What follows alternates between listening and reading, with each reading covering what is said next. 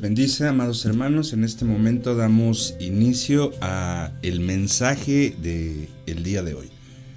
Y como siempre hacemos cada cosa que debemos en esta vida, tenemos que darle gracias a Dios y la importancia o la prioridad de poder pedir su guía a través de su Espíritu Santo es algo que como hijos de Dios debemos hacer de manera constante.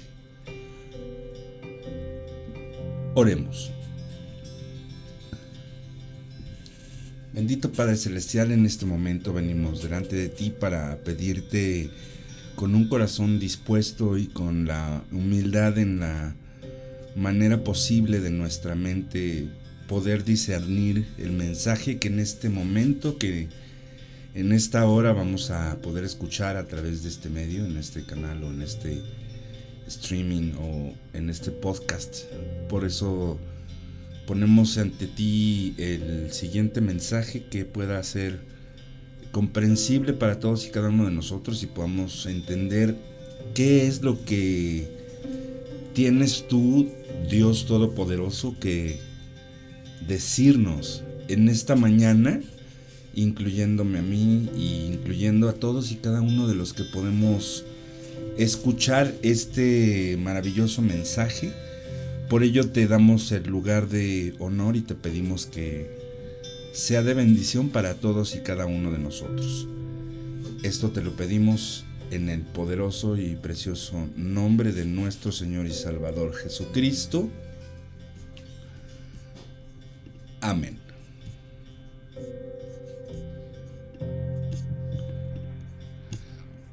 Muy bien, amados hermanos, pues hemos escuchado entonces eh, la oración inicial.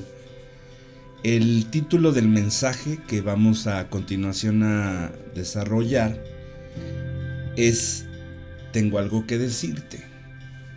Y es un sermón o una prédica o un mensaje bastante interesante. Está escrito por J.C. Riley en la iglesia de Santa María de Hemingway. Y está planteado, o su base bíblica, está en Lucas capítulo 7, versículo 40. Entonces, respondiendo Jesús, le dijo, Simón, una cosa tengo que decirte.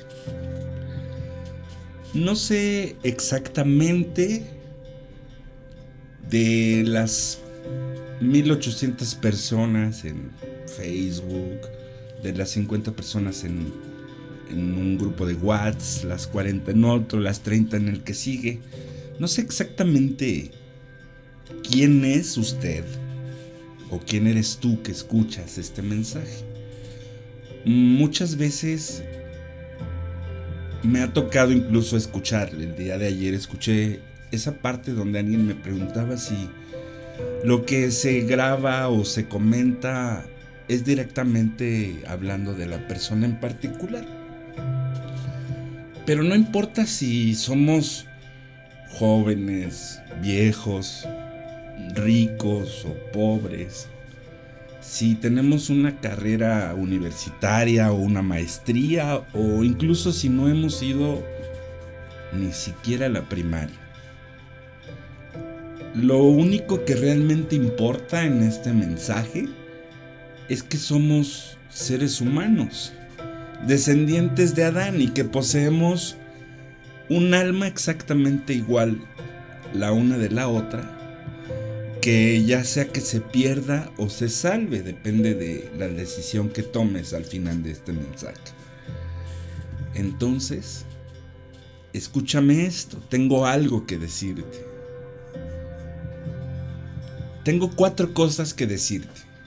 Y el Señor ha preparado sus palabras en el tiempo acertado para tu alma. Primero, tengo una palabra de sueños y deseos para cada uno de aquellos en cuyas manos vengan a caer estas palabras. Digo que el deseo de mi corazón y mi oración a Dios es que usted pueda ser salvo. Quiero que usted se convenza de sus pecados ante los ojos de Dios, para que sienta su necesidad de un Salvador, que conozca a Cristo por la fe y tenga vida eterna en Él. Deseo que usted sea uno de los que conoce su condición de perdido por naturaleza. Lo importante es que usted pueda comprender que debe ser algo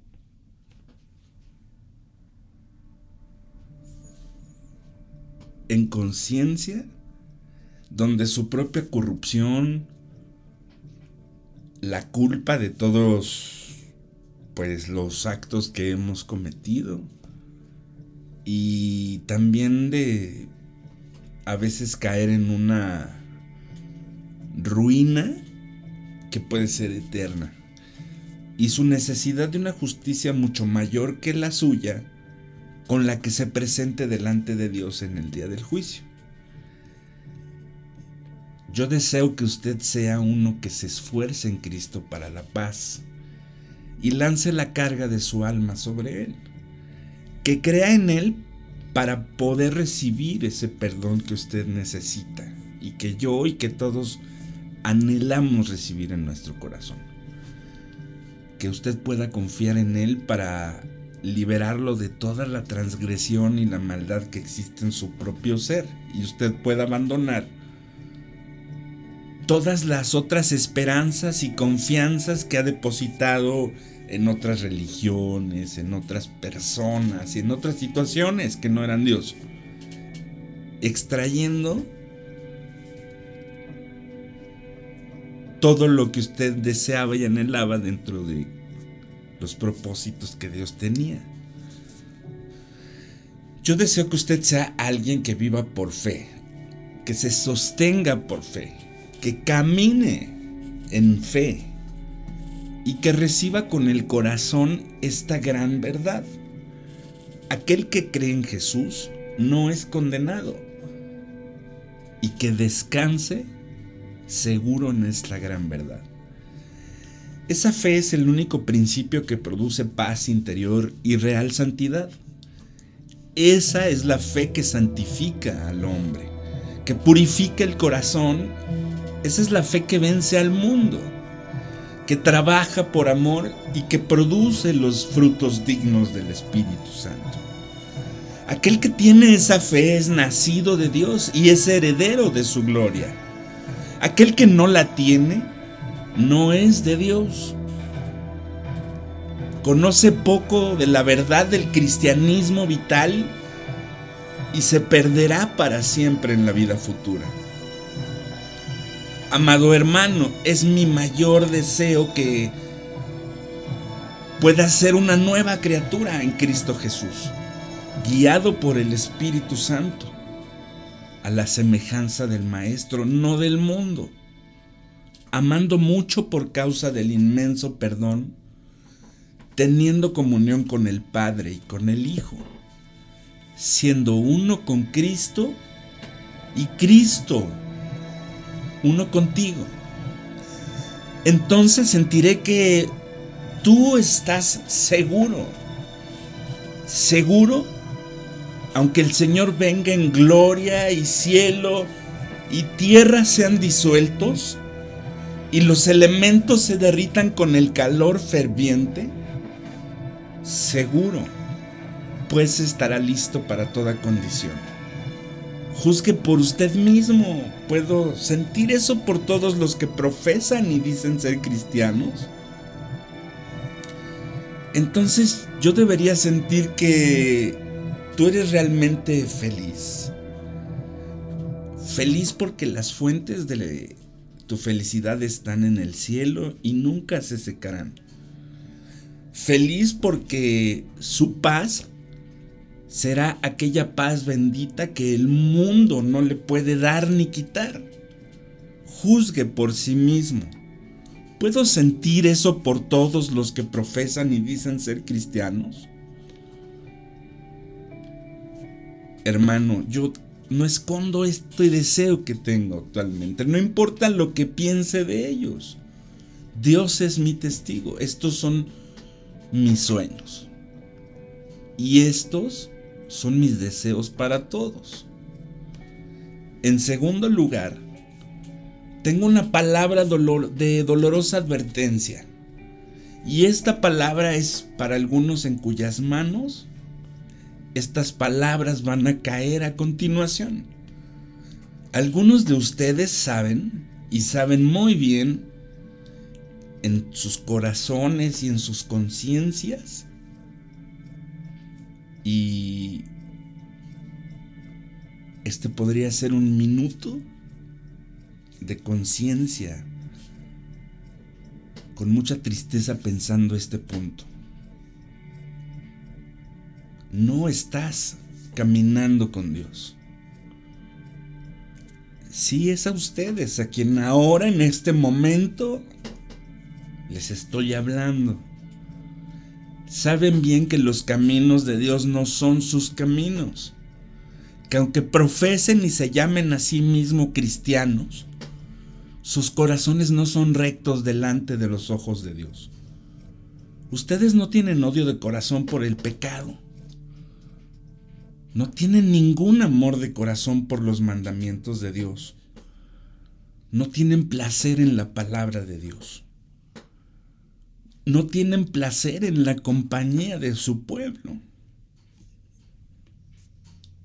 El día es agotador para ustedes. Servir a Dios delante de los hombres, delante de sus jefes y delante de sus familias es ahora un servicio que ya es una carga. Sus ordenanzas preciosas para sus almas, sus primeros y mejores pensamientos, son dados para la vida que viven actualmente y no son para Dios. Los destrozos y restos de ellos para la vida futura. Su tesoro está en la tierra y no está en el cielo.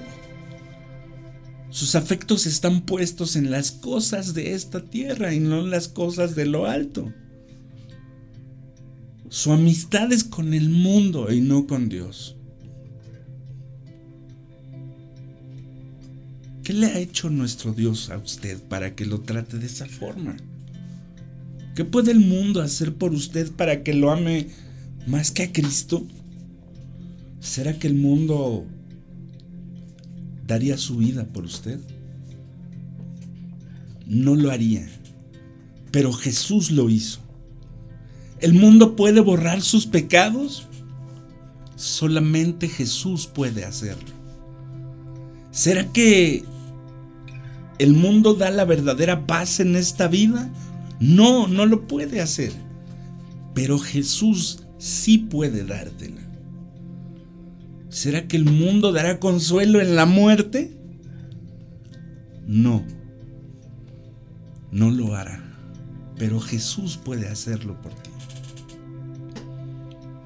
¿Será que el mundo podrá ayudarte el día del juicio? No, no lo hará. Nadie puede ayudarte, solo Jesucristo puede hacerlo. ¿Qué vas a hacer cuando Dios se levante y tú no te has arrepentido.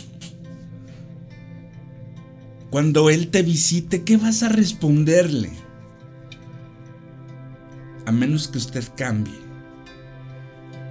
¿Usted no sabe que todo lo que el hombre siembra también eso cosechará? Aquel que siembra en la carne, de la carne segará la corrupción. Aquel que solamente en el espíritu del Espíritu cosechará la vida eterna. El mundo de ahora, en el cual usted piensa tanto, este mundo pasará. Solamente el que hace la voluntad de Dios permanece para siempre. Sin embargo, Dios, nuestro Salvador, aún así le ama tanto Dios no quiere que ninguno de nosotros perezca. Por eso te envía un mensaje de paz. a través de este sonido que tú estás escuchando. Hoy en este día, salte del camino ancho y ven a Cristo en cuanto haya un tiempo. Ven antes de que la fuente ahora abierta para lavar el pecado y limpiar la impureza de las concupiscencias carnales. Antes de que esta fuente se sea cerrada. Antes de que la puerta de la casa del Padre se cierre para siempre. Antes de que el arca haya cerrado sus puertas y comience a flotar nuevamente antes de que nadie más tenga permiso ya para entrar. Antes de que el espíritu y la novia cesen de convidar. Sea sabio. Arrepiéntase. Dé la vuelta y regrese a Dios. Hermano, usted no puede evitar que me sienta de luto por usted aunque tal vez se sienta aliviado, Dios es mi testigo. Hoy le di una advertencia. En tercer lugar, yo tengo una palabra de vivificación. Y esta palabra vivificación es para todos los creyentes verdaderos para esos hijos de Dios que realmente buscan el reino de Dios y su justicia, en cuyas manos estas valiosas palabras deben florecer. Hermano o hermana, yo confío en lo que puedo decir de ti, que tú amas al Señor Jesús desde el fondo de tu corazón. ¿Sabes que yo quiero que tú seas una luz brillante y reluciente para todos aquellos quienes te rodean? Quiero que seas una simple epístola de nuestro Señor Jesucristo, de tal forma que todas puedan leer a través de tu historia algo de Dios en el rostro de su conversión.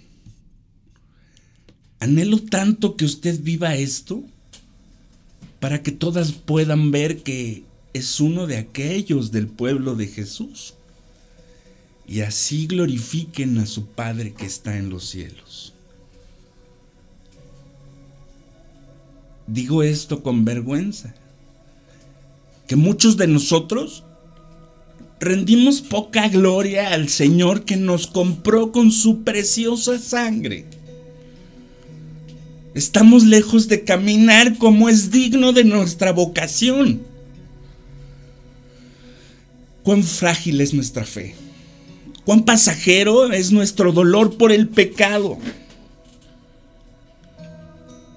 Cuán débil es nuestra abnegación que tan pronto pasa nuestra paciencia. Cuán raquítica es nuestra humildad. Cuán formales son nuestras oraciones y cortas, es más, son la misma oración todos los días. Cuán frío es nuestro amor cuando se supone que el amor de Dios vive en nuestro corazón. Somos hechos llamados hijos de Dios, pero verdaderamente nuestro testimonio es muchas veces poco mejor de lo que lo es el silencio. Es un sonido incierto. Somos llamados la luz del mundo, pero muchos de nosotros somos una pobre y pequeña chispa que no da para más. Una breve chispa que apenas puede ser vista. Somos llamados la sal de la tierra. Pero difícilmente hacemos cualquier cosa para que nuestro sabor sea percibido y valuado por las personas que nos rodean. Somos llamados peregrinos y extranjeros. Mas aquellos que nos observan a veces pueden pensar que este mundo es nuestro único hogar y que no queremos salirnos de él. Frecuentemente, muy frecuentemente, nosotros demostramos ser una cosa en nombre y otra cosa en la realidad. Decimos tener fe en alguien y pensar de distinta manera. Actuar desde el fondo de nuestro corazón con totalmente indiferencia. Elevamos nuestra profesión de fe, pero somos deficientes en nuestras prácticas. Gigantes en nuestras resoluciones, más infantiles en nuestras acciones. Angelicales y espirituales en nuestras conversaciones, pero paganos o un poco mejor que eso en nuestro esfuerzo agradables como Neftalí en nuestras palabras, mas inestables como Rubén en nuestras obras. Hermano creyente, estas cosas no deberían ser así. No debemos contentarnos con una baja medida de santidad. No debemos quedar satisfechos con un poco de santificación. No debemos pensar que es suficiente porque alcanzamos un pequeño grado de gracia y somos apenas un paso mejor que el mundo. No, a la verdad, debemos ir como viento en popa, debemos brillar más y más para que el día sea perfecto debemos esforzarnos por dar mucho más fruto. Cristo no se dio a sí mismo por nosotros para que seamos una generación somnolienta de árboles que no crecen y que siempre están estancados en un mismo tamaño. Él quiere que seamos un pueblo peculiar, celoso de buenas obras, valientes por la verdad fervorosos en el espíritu, viviendo no para nosotros mismos, sino para Él. Salvados por gracia debemos ser libres y espontáneos en las obras. Perdonados por gracia debemos ser libres y alegremente trabajar en ella. Hemos sido rescatados por gracia de mucho más que esclavitud en Egipto. Debemos contar que es un placer y un privilegio servir a nuestro Señor.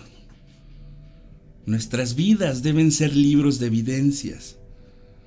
Nuestros actos deben decir quiénes somos nosotros. Vosotros sois mis amigos, dice Jesús, si hacéis lo que yo os mando. Hermano o hermana, ¿Qué está haciendo usted en este mundo? ¿Dónde está la prueba de su crecimiento en la gracia? ¿Está despierto o, está dormido? ¿Será que no existen temperamentos que puedan mantener sobre mayor rigor? No hay ninguna especie de pecado que le acose que usted está vergonzosamente ocultando. ¿Será que no hay un tiempo que pueda emplear de manera más sutil? ¿No hay ninguna especie de egoísmo el cual esté cediendo secretamente? ¿Será que no hay un bien que usted tenga la manera de hacer y esté dejando a un lado? ¿Será que no existen hábitos diarios que puedan alterar para algo mejor? ¿Será que no existen manchas sobre sus vestimentas espirituales que usted no procura limpiar con la sangre de nuestro Señor Jesucristo? ¿Será que no existen amigos y parientes a los que está abandonando en sus pecados? ¿O que pueda lidiar de manera más honesta con usted mismo de lo que le ha hecho hasta ahora? Hermano o hermana, tienes que ver dentro de ti, prestar mucha atención. No sea que un corazón engañoso, un mundo tramposo y un demonio ocupado te saquen del camino. Debemos estimular nuestra conciencia sensible y nuestra forma espiritual de vida. Cuidando con la indolencia sobre el manto de la falsa humildad. No haga del viejo Adán y del diablo una excusa para sus pequeños pecados. Deje que las pequeñas cosas de su vida diaria sean bien hechas y como el ciclo del santuario que sean por si acaso incluso más que el peso completo. Acuérdese del consejo del apóstol.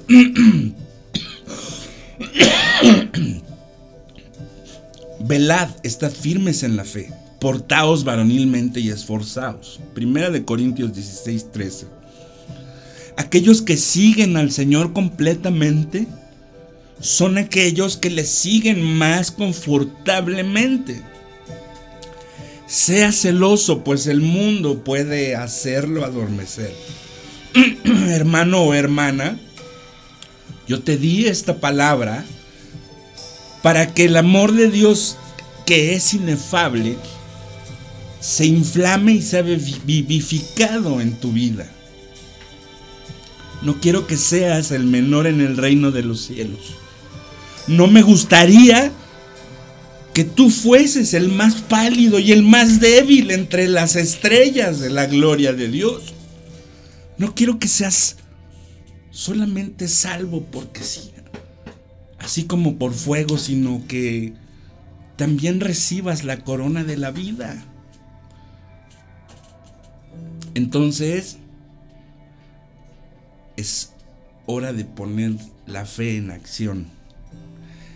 En cuarto lugar, tengo palabras de consejo para todo aquel que desea ser un verdadero cristiano. Y una parte de mi consejo es este. Escudriñar las escrituras. Solamente ellas pueden hacerlo sabio para la salvación por la fe que es en Cristo Jesús. Ellas son la verdad de Dios. Deben ser cumplidas y no pueden ser quebrantadas. Y aún así, ellas son el libro que muchos poseen, pero muy pocos leen. Una Biblia no leída sea un testimonio terrible contra usted en el día postrero. Si usted quiere que su alma sea salva, lea la Biblia, reciba a Jesucristo en su corazón y sígale. Si usted no quiere estar siempre a la deriva o ser llevado por cualquier viento de doctrina, lea la Biblia. Léala regularmente, léala toda. Sea un cristiano lector de la Biblia, independientemente de todo lo que el mundo pueda decir. Dese un tiempo para ello sin importar lo que los demás hagan. Recuerde mi consejo. Si usted no quiere perderse en el camino, necesita tener una lámpara en su vida. Otra parte de mi consejo es este. Orad sin cesar. La oración es la única manera por la cual el hombre puede acercarse a Dios. La oración es la única mensajera que podemos enviar para decir a Dios lo que queremos. Y si queremos cosas buenas para nuestras almas, debemos pedir por ella. La oración abre los tesoros de la misericordia de Dios como una llave. Si pedimos, recibiremos. La oración es el medio de cada uno que puede ser usado para acercarse a Dios por medio de Jesucristo. Y aún así muchas personas nunca oran.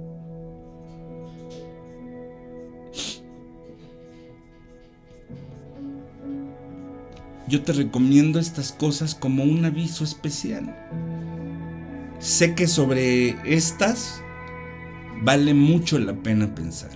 El Señor te conceda, si nunca lo ha pensado antes, que usted pueda continuar pensando, pensando y pensando acerca de todo lo que has escuchado.